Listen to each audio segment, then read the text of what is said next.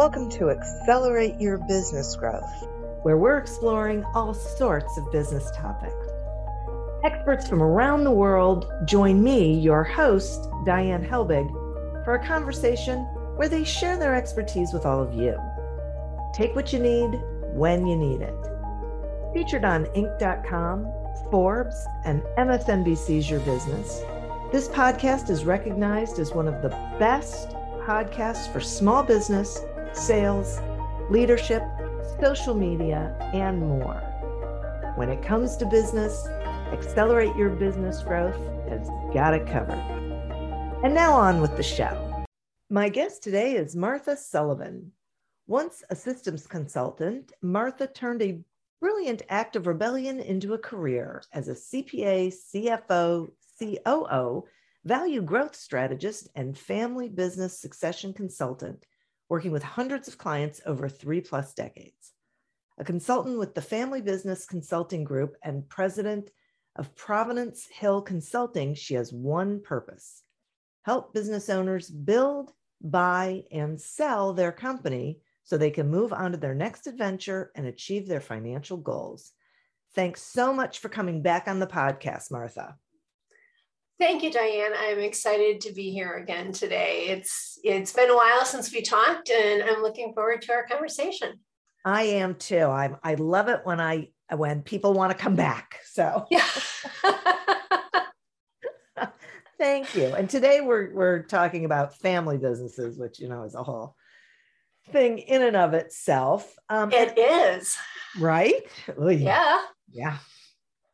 So let's talk some about how you think family businesses are, are faring in today's business environment and and particularly um, as it relates to succession if you would absolutely absolutely you know um, at our, in my work at the family business consulting group we work with so many different family businesses and have seen you know the kind of ups and downs as everybody's been navigating them in particularly the last couple of years. Um, and I, I think um, in today's environment and as it relates to succession, there is really heightened awareness around um, around succession. I think many of the the now generation that are in in the true ownership equity holding positions um, are are at a phase and stage of life where they're likely thinking, okay, it's it's time to pass the baton. Um, I think the pandemic heightened that um, and even potentially accelerated that for some um, owners. So we're seeing heightened awareness around it.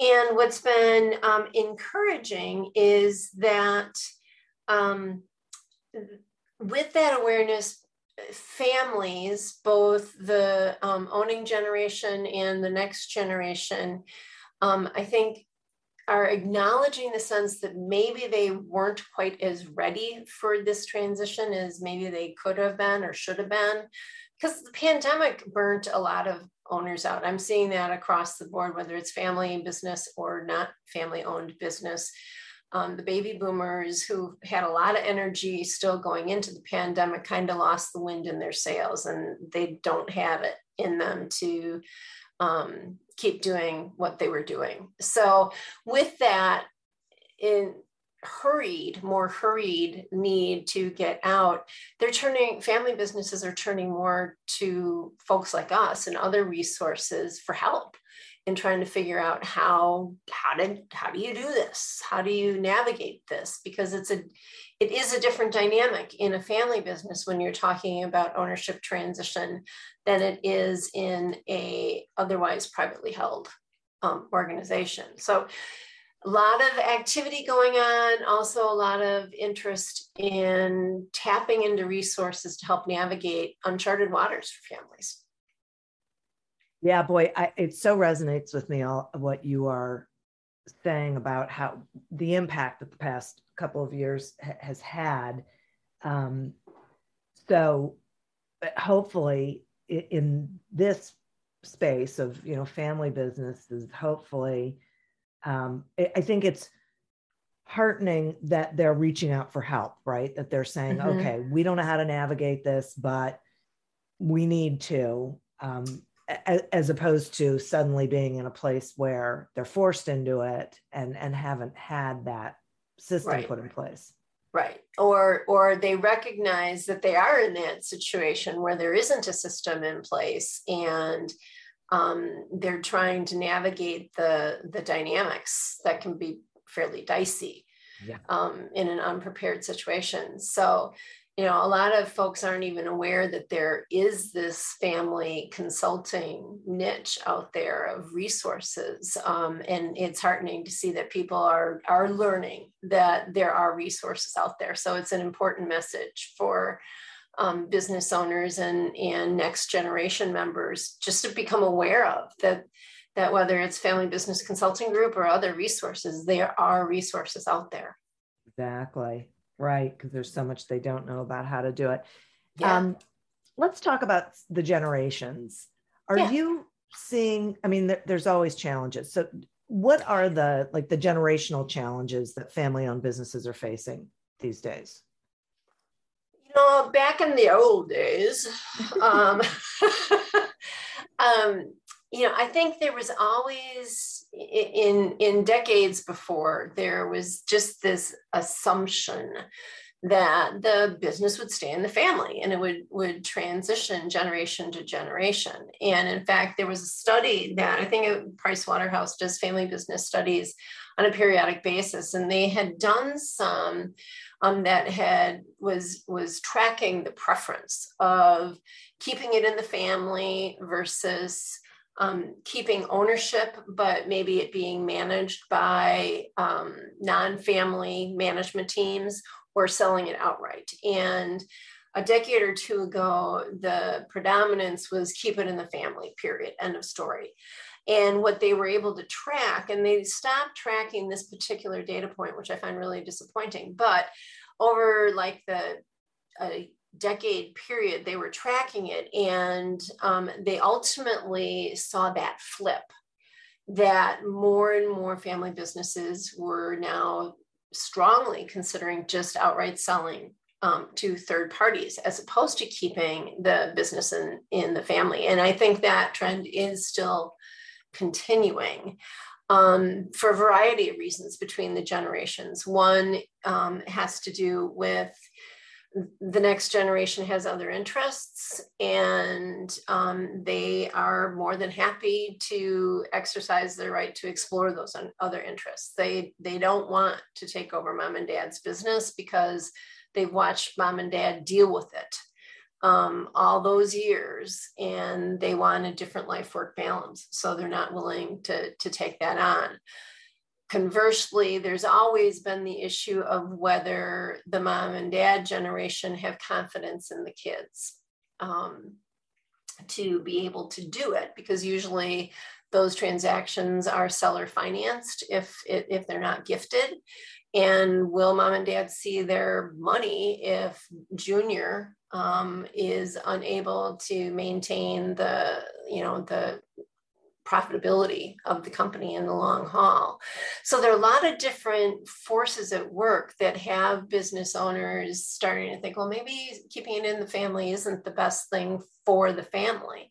Um, and that's part of our work is talking about what is best for the family. And it may not be keeping the business. It might be better off to sell it and redeploy those assets into um, you know the next generation's other entrepreneurial interests or or whatever. So i like exploring all the options um, but we are seeing those shifts in terms of keeping it versus selling it. It it feels to me like um, there's so much emotion attached to these decisions mm-hmm. right? That um, absolutely. um, it, it, i mean that can be a real minefield uh, for a family i mean just to you know maintain the, the all the the family dynamic and relationships so since it's you know pretty emotionally charged are there like certain models that you favor in supporting family businesses as they go through this challenge? Because you know, you just mentioned that um, you know, really sitting down and evaluating is valuable. Mm-hmm. Mm-hmm. What, what, what's your sense there? You know, uh, um, I really believe in in um, a, a model that looks at the family enterprise and breaks it into three distinct systems to start with. There's the family system, there's the ownership system, and then there's the management of the company system. And each one of them is, is chock full of their own dynamics and rules and how do we treat one another and what is our goal and what is our purpose and what are our values and all that sort of, of mix but how they're usually looked at is one big ball of yarn all wrapped up into one mm-hmm. and with this three system model you, you're able to at least pull them apart for a period of time and say, well, wait a second, let's talk about what it means to be a family first.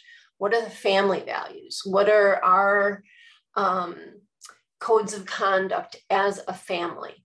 Um, what are our priorities? What is our mission? What is our vision as, as a family? And that seems kind of lofty, but when there's there are assets such as business involved, eh, they're very, very important conversations because that will ultimately lead to other conversations in the ownership um, system. Who gets to be an owner? Who doesn't get to be an owner? What do we expect of our owners? Do you have to be um, employed by the company to be an owner or not? How how do those systems work and and how do the values and vision of the family transfer into the ownership? And then ultimately how does that transfer into how the the um, business is managed and its values its goals and so on? So they're integrated um, but by pulling them apart and setting up these forms of governance in each one of the systems it sets the stage to navigate the really yucky situations where um, it does get emotional. And you know maybe I, i'm in business with a sibling and we're talking about a particular business challenge and we're both employed by the business and we're both owner, owners um, and my sister's pushing my button and I'm getting all fluffy. Well, am I getting fluffy because it's my sister pushing my button and she knows how to push my button? Or is it because I truly find and take issue with the business proposition that she is proposing? And which hat am I wearing? And the more training that we have as a family in in skill development that we have in, in terms of, of, me saying no marth you're just getting all fluffy because she's pushing your button and she knows what she's talking about and and because that's pushing your button you're reacting the way you are as as opposed to whatever the dynamic be. When you take those three systems and you um, kind of put them together like a Venn diagram where they overlap, it really does help you see well, here's a person that's a member of the family. They're not an owner, but they're involved in the business. And how does it impact how they view the world? and what role they should have in the overall enterprise. So it can be a very complicated model, but if you just start thinking about the fact that there's just these three systems and pull them apart for a while, and think about the different roles and different rules um, in each of them, I think it starts setting a framework to build other supporting systems around them.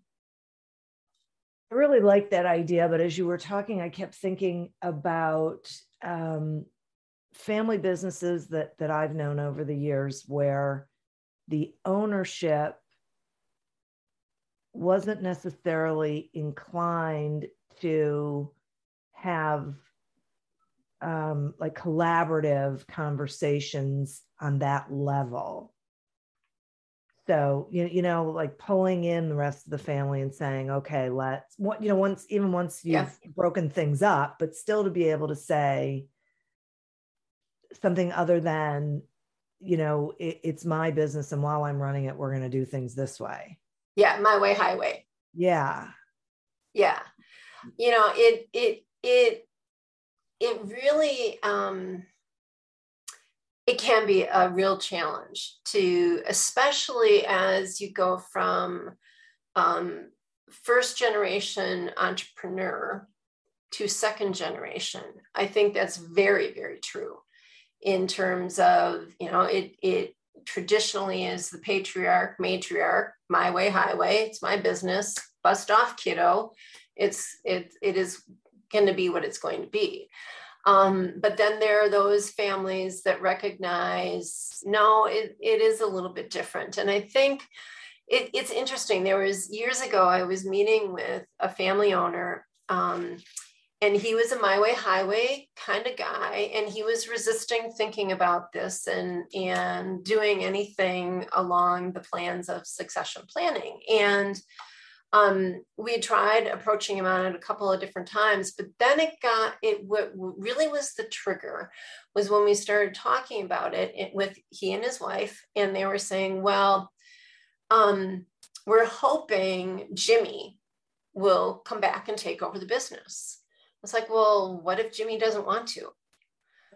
Well i guess we figure out something else. Well what are you doing to make it attractive for jimmy to want to you know you just expect him to and and these this was a, a business that was in a rural area of the country and jimmy was living the the high life in one of the bigger cities. And so it's like there there needs to be a compelling reason. And if you're inviting jimmy back to a dumpster fire where it's going to be my way highway jimmy may not want to come mm. and that re- that really resonated huh. with with him in terms of oh okay if if i if if legacy truly is important to me and providing a good opportunity for my kiddo is important to me then i think you start to see the white knuckles kind of release a little bit and a willingness to talk about it. But you're absolutely right. It's it's tough territory and a lot of times you need frameworks to help you have those conversations.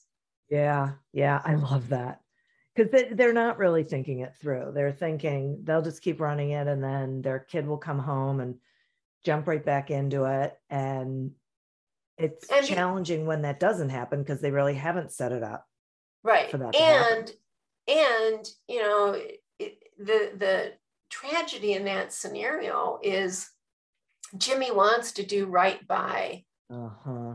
the parents so, dollars to donuts, if an unforeseen circumstance happens to dad, Jimmy comes back because that's what a good son does. Right. And puts himself into a situation that he doesn't have a real learning curve. Yeah, he worked in the business when he was in high school and college, but that doesn't mean squat in terms of preparation for running the company. And, uh, you know, it, it takes time to do these intergenerational trans transitions not just in ownership but really the transformation and, and transfer of knowledge and capabilities and skills. It's fascinating. And i just find this fascinating. Yeah. fascinating and challenging. Like good for yeah. you for taking it on. Well yeah why not? So i know someone has to right? That's right that's exactly. right. And, and you enjoy it and you're good at it. So I do. What sort of resources do you think are out there um, really to support not just the family, but also the management team as they're really growing the business? You know, so let's go to that place where they're growing it. They're yeah, you know, planning for succession. What what should they be, you know, checking into?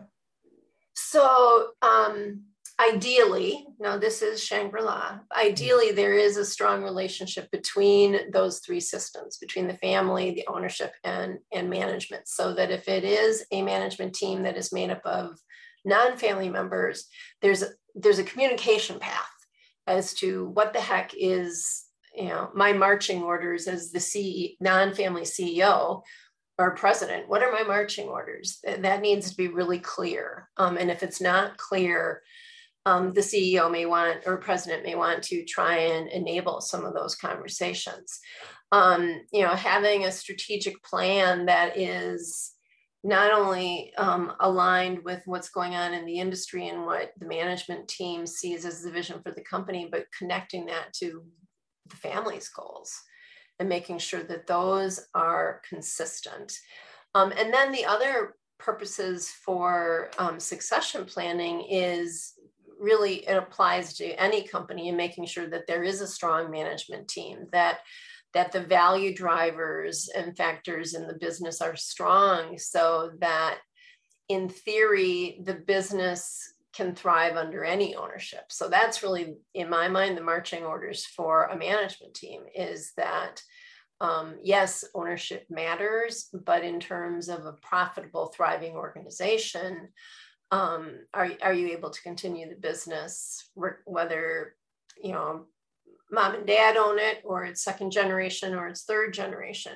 As you go through the different generations that communication link and the systems for governance become more and more and more important and resources that are out there um, you know i know we often hold events there's um, you know other organizations out there family firm institute family business um, oh, I'm installing the name of, but there are other organizations out there that are dedicated to supporting family businesses. In some communities, there are family business centers. Um, we have one here in the Madison, Wisconsin area that's affiliated with um, the University of Wisconsin. And I think Loyola has one, and Northwestern has one, and there Kellogg.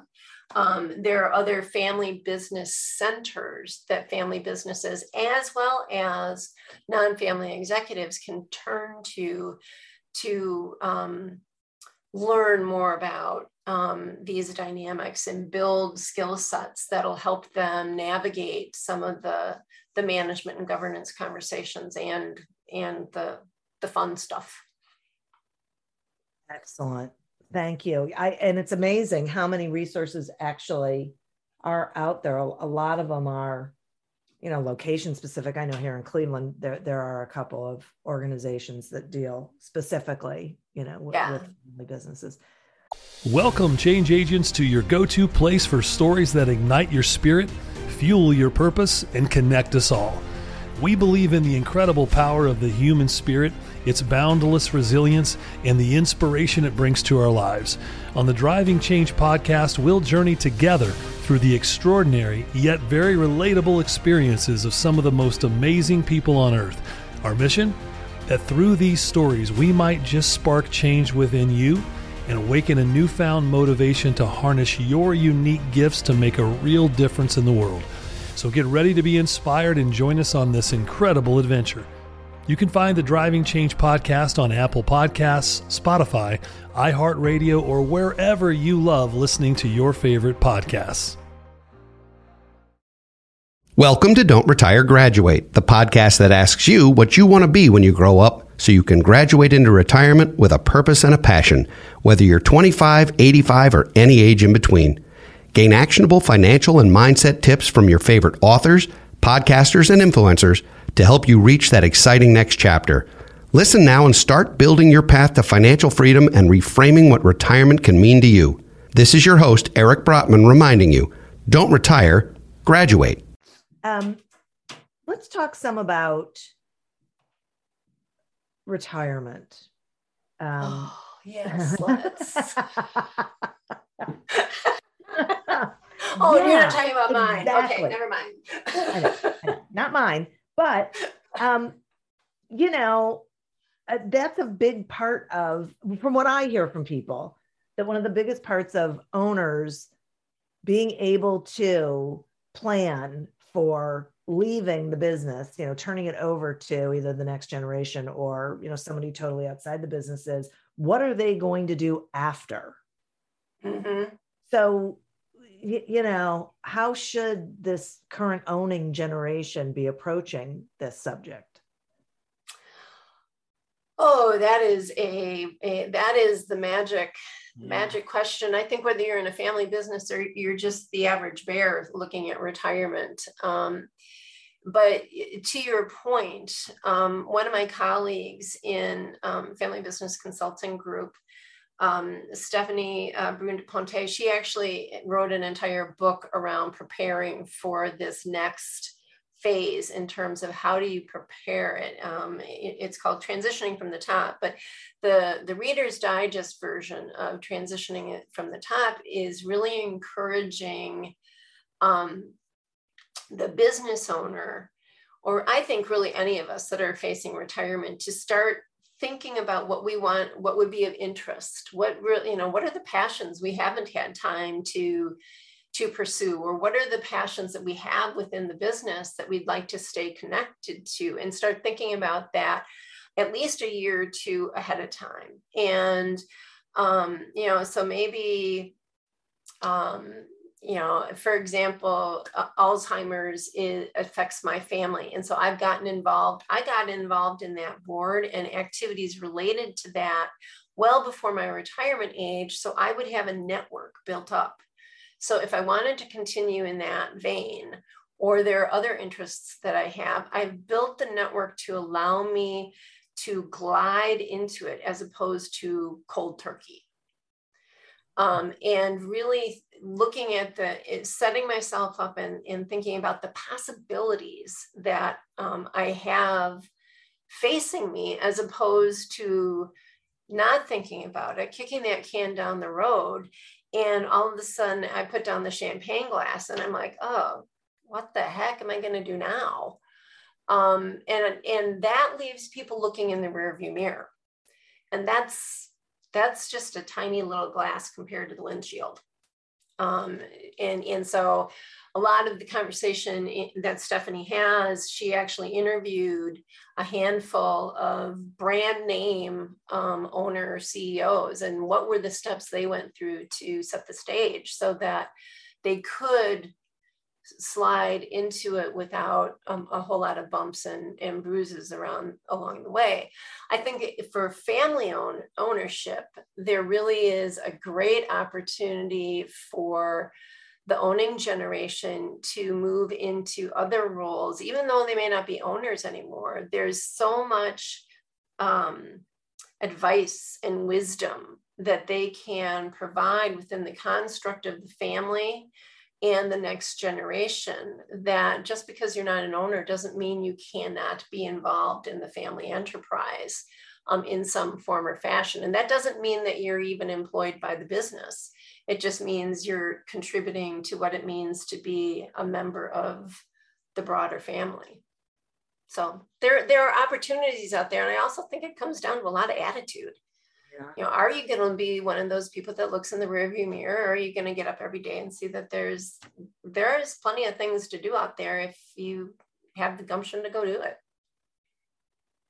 Well, that that is for sure. And um, boy, you touched on something that I'm really curious about is it, do you find that it is ever difficult for an owner after they turn over ownership to be able to participate in a more um,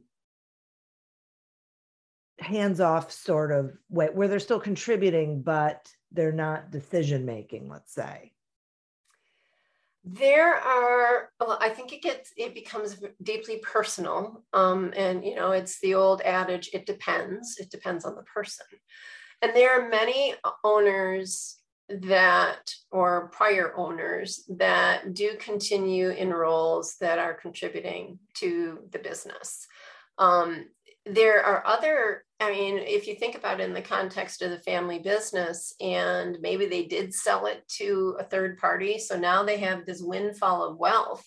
Many um, families elect to set up a family office and they become their own little private equity firm if you will without the constraints of you know selling the business in x years they may go invest in other businesses. And so mm, that might be something that they can contribute to and be a part of. Um, or if the business does stay in the family, I think, you know, I think it's okay that they're not a decision maker if they work on letting go and and they take steps to um, develop the relationship and the communication with the next generation so that it's a win-win. Um, that you know they're kept informed. They don't they, they may still be consulted on certain things um, so that they are they are able to stay connected in a way that's fruitful for both parties. Now sometimes that's easier said than done um, but that again comes back to that it depends on the person and the mm-hmm. family and the situation. And sometimes it's not possible. Sometimes it's just best um, if they take their marbles and and go do something else. Right, right, right. So a lot, yeah, it does depend. I, I get that. A lot of it has to do with personality type and yeah, and dynamics and history and all that sort of stuff. Yeah, yeah. Is there um, a particular point at which you think um, the ownership generation should bring the next generation into the conversation about transition and succession? I don't, I, I can't point to a specific point, you know, by X, you should be should be doing this. I think again, it's very situational. Um, but a lot of times we will um, encourage um, family involvement at a very young age. I mean, we, uh, with our clients, will help them build and um, hold family retreats where they're talking about, you know, those three systems that we talked about earlier. And introducing, even at a young age, the fact that, yeah, we have this family business and this is what allows mom and dad to, to, to um, go do the work that we do and and grandpa and grandma do what they do and it, it does a number of things. It it helps them understand business at a level that is is geared towards what their um, age bracket is. It helps them start to understand understand uh, matters around money and wealth and responsibility around money and wealth and work. And so if if um, you facilitate these events and you keep it fun. I mean, I've been in in family retreats where there were five year olds in the room, and eleven year olds, and thirteen year olds, and twenty one year olds, and we were able to start the conversation and get them thinking about what it means to be in a family business. Um, and th- I think all told, we had all three generations represented in the room at the same time. And they got to learn from one another and hear from one another about what aspirations um, each other had. And it, it normalizes it and it sets the stage so that eventually, when that 21 year old gets done with grad school and talks to grandpa about what opportunities there might be in the business, it's they're not going in there cold. And they potentially understand that yeah to work in the family business i need to have this level of education and i need to have this level of of work experience someplace else before I, will even be welcomed because that's what our family believes. Um i was and, just going to ask you about that. Yeah. Do you think it's it's important for um you know next generations to work in other companies before they work in the family or before they get involved in possible transition to ownership? That is definitely my bias. Um, i've seen it work successfully in either direction but that is my bias that um, next gens do go work someplace else for at least three years and get the sense of, of a different business environment experience um, as opposed to stepping into the echo chamber. If they've only worked for the family business um, it it it doesn't give them a broad enough um, experience base to grow and develop. They also um, if you go directly into the family business you don't have the same credibility um, as somebody who's gone and at least had some experience someplace else. You're just the owner's kid. And that builds um, a different set of challenges into it than if you had gone and worked someplace else and weren't you know just the the kid that fell off the the um the carriage and into the business so i do that is my bias that they they go work for um another company or two before they come into the family business but every every family has their own biases and um, perspectives on whether they are a family first family business or a business first family business. And that's a continuum. You know, the, the family first um, family business would be, you know, Martha, you have the right last name, so you are welcome. And if we don't have a job for you, we will find one for you and you will be paid well. And it's, it's the family is the priority.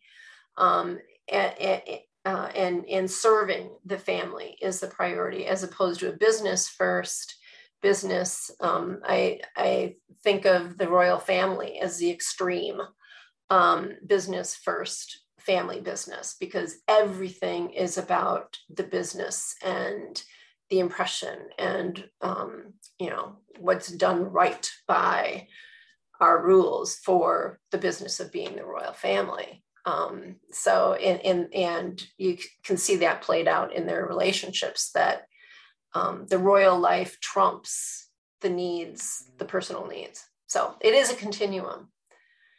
I don't know. I derailed. I'm sorry. I went off. Oh, no, that's okay. And that is a great example.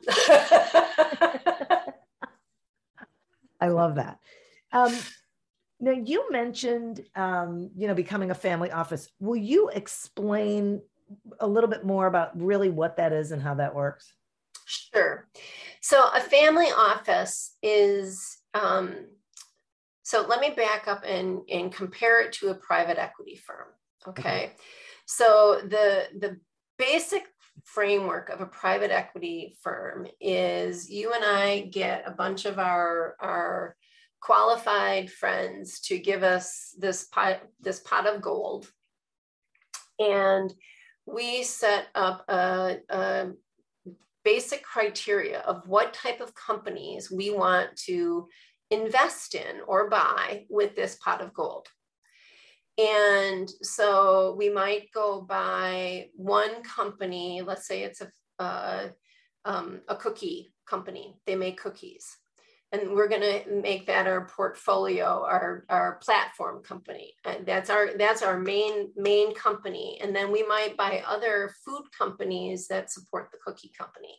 And we build out this portfolio of companies that we purchased or invested in with our pot of gold same thing is basically what a family office is doing they um, have an, a portion of their wealth that they are dedicating to investing in other companies.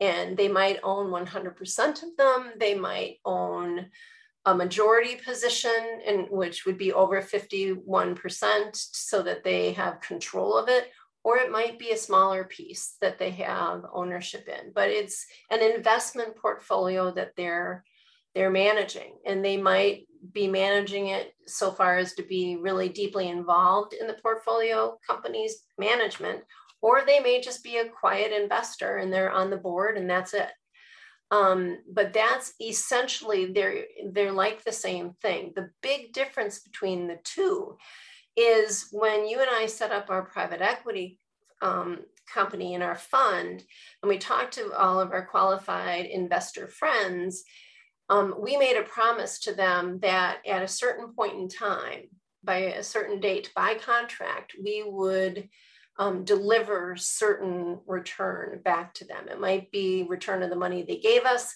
It might be a number of different things and how they're structured. But that essentially forces us to buy the, the cookie company and then sell it, get our money out of it within a certain time frame usually five to seven years is kind of the rule of thumb that you hear. Well, in a family office, you can take a buy and hold strategy. You don't have to sell it um, by contract to meet meet the happiness of um, our investor friends. It's the family's family office. It's the family's portfolio. And they're not time constrained in terms of how long they hold on to it or they don't hold on to it. So, does that make sense? It does. And I so appreciate that explanation because I have heard it and I have not understood at all what it meant. So, yeah. And so, what it means to a family that wants to get into this is there's a whole other set of governance um, rules and values and expectations that they have to come to in terms of, well, what does this mean for the family office? What are our family values and how are we going to um, live those out within this portfolio of companies? How does that translate into which companies we'll consider and which ones we won't and why? And, you know, it, it just, there's kind of a domino effect in terms of the governance issues that come up and need to be um, talked through kind of upfront or if you haven't talked through them up front, um, you know, come to a con- consensus so that you're all on the same page managing it. That's so interesting. Isn't it? It's it, it really is fascinating. Is. Yeah. yeah. Yeah, it absolutely is. And and so if there's a member of the family business um, who really wants to you know keep keep i guess uh, uh, their finger on the pulse of the company, on themselves in relationship to the company and their path. Are there things that they can do to, you know, things that you would suggest so that they could be starting that process or making sure that they're keeping those tabs? Well, uh, yes, yeah. I think I think first, if if as a member of a family business, I think it starts with you um, in terms of understanding what you, the family member, um, want, need, expect um, to some degree. Um, different family members have different needs, different expectations. There are um, families where the, you know, there's like not a snowball's chance anywhere that I'm going to work with my my sibling and self-awareness around that is important. So that those types of things really do start with the individual and understanding what your boundaries are, what you want out of it, how you align with the values and, and whatnot. If based on that, you want a role in the family enterprise and the family, that's where you can, can actually pull out that Venn diagram and think about, well, where are the opportunities? you know i don't want to be an employee but can i help develop the next generation maybe my background is in training and development and i want to focus on the next generation of the family and maybe some of my my nieces and nephews will go into the family business and maybe i'll just be helping them develop into future entrepreneurs and that's okay. So it, it, it really you know starts with starts with the person and then it, you go to those systems and understand what's going on in those systems. Are there paths for communication? Are there do we have a governance framework? Do we have a family council? How are decisions made? And then you start you know peeling as you're peeling back that onion starting to take steps to you meet where you're at and try to develop your plan from there um, it's it's there is no cookie cutter um, route because every family business starts from a different different position. But I, I personally think it starts with the individual, and then you think need to think about the family and kind of go in that sequence: family ownership, management. Really like that a lot. Thank you so much for that. I, I love that. I think people have to be tremendously honest with themselves, which actually leads me to another question.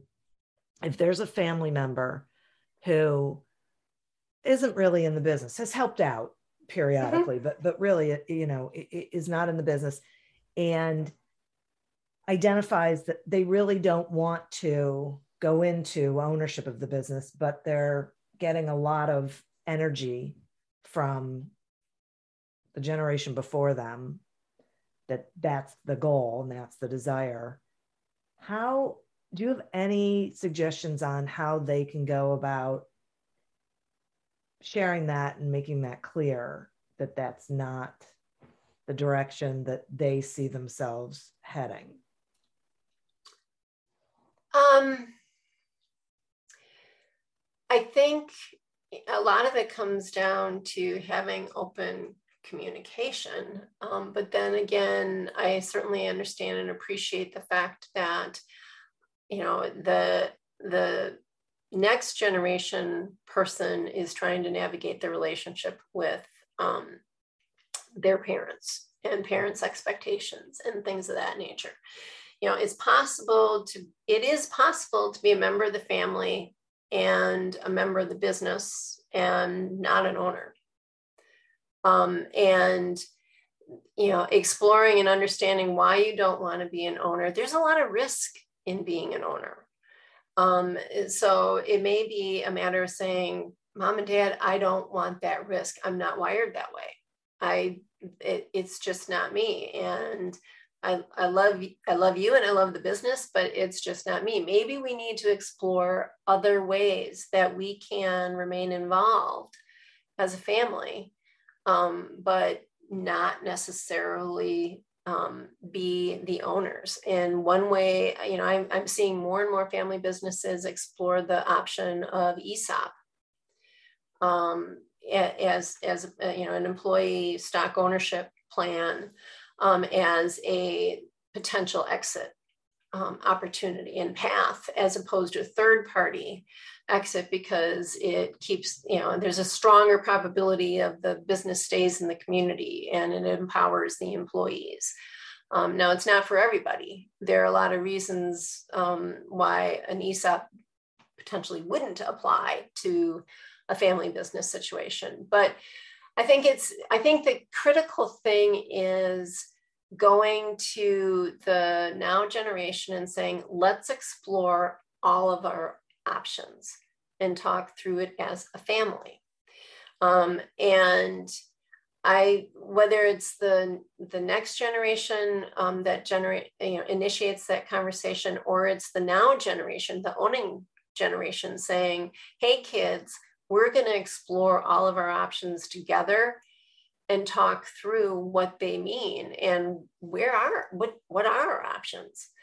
You know we have too much debt. Esop isn't a, a option for us. Well what about private equity? Private equity sounds scary but it's actually can be a great opportunity for taking the business to the next level they're not all gordon Gekko like everybody likes to make them out out to be um, you know, or maybe it is a strategic. There are lots of different options. And the important thing is let's explore them. Don't let's not make any assumptions that we have to keep it in the family or we have to sell it. Let's understand it and make the decision.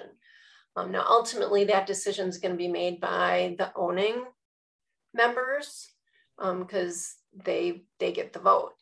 Um, but by having at least a, a voice. Yeah, it's important to have a voice even if you don't have a vote. Right. And I'll, I'll I'll frame it in this this way, um, Diane. Very quickly, a story on this. Um, there's a, a client that I've known for years, and um, the patriarch uh, came from a family business himself, and he was working in his father's family business. Um, and his father decided, um, you know, he talked to talked to his sons and um, what they wanted to do with the business. And my client wanted to keep the business, but the father ultimately decided, nope, we're not keeping the business. And he, from my client's perspective, had his company sold out from under him he went on to form his own business with his own um, next generation involved as owners and participants in the business. Um, not all of them were active employees of the business, um, but they were all owners. And now that um, patriarch is essentially holding the next generation hostage. He will never sell the business um, because he doesn't want to do what his dad did to him. But yet the next generation is now in their late 50s and 60s.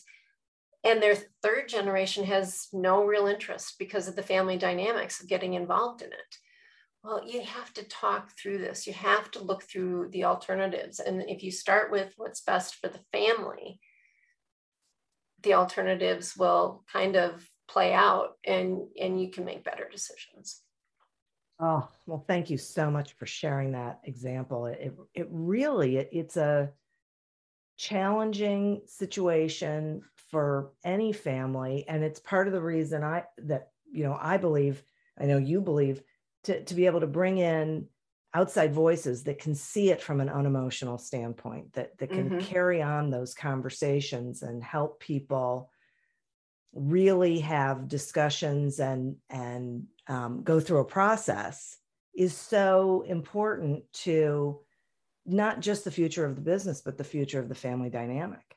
Exactly. Yeah. And that's that's why we you know at at the family business consulting group we we start with that three three system model and mm-hmm. and frame it um in in those terms. Yeah. No kidding. So important it is boy martha thank you so much for um coming back on and, and having this conversation with me I, it's it's always timely uh, but especially now after the past couple of years I, I so appreciate it well, thank you. For, uh, you know, Diane, it's always a treat to to talk with you. We've had good conversations in the past, and I look forward to to many more in the future. This is Yay, always a, a, wonderful time. in the meantime, will you tell the, the listeners, you know, how they can find you and whatever Absolutely. they should know? Cool. Absolutely. So um, you can find me at the Family Business Consulting Group. Um, it would be the best place on this topic, and and our website is www.thefbcg.com. Um, and I'll also, uh, if you go to our events page, we've got a number of, of um, uh, really cool events coming up talking about how to get started in um, family governance, how to get, well, there's, there's a webinar coming up on family harmony. Um, so depending on when um, you know this this airs, we have lots of resources there, lots of articles, um, and and other things as well as the events. So check it out. And um, you can also check me out on LinkedIn. Um, I'm there as well. Excellent. Thank you so much. And thank you. Oh, absolutely. And listeners, thank you. You are who we are doing this for. And, you know, this is why I bring you people like Martha who um, can really provide you with information that you are most likely wondering about, especially if you are in a family business or running a family business. So, thank you all. Thank you for tuning in to this episode of Accelerate Your Business Growth, a production of Evergreen Podcasts. Discover more episodes of this podcast and explore others at evergreenpodcast.com. As always, continue to prosper and be curious. And if you're looking to get your sales strategy headed in the right direction, pick up a copy of Succeed Without Selling on Amazon or wherever books are sold. Until we meet again on another episode of Accelerate Your Business Growth, goodbye and good day. Coming up on 5 Minute News, I'm Anthony Davis. You might think it's partisan because maybe it's critical of one side or the other, but it's not. It's just the truth. And I think that's also something that's kind of unusual for Americans listening to the radio or to podcasts because the news landscape in the States has been so partisan for so many decades. So, five minute news is verified, truthful, independent, unbiased, and essential world news daily.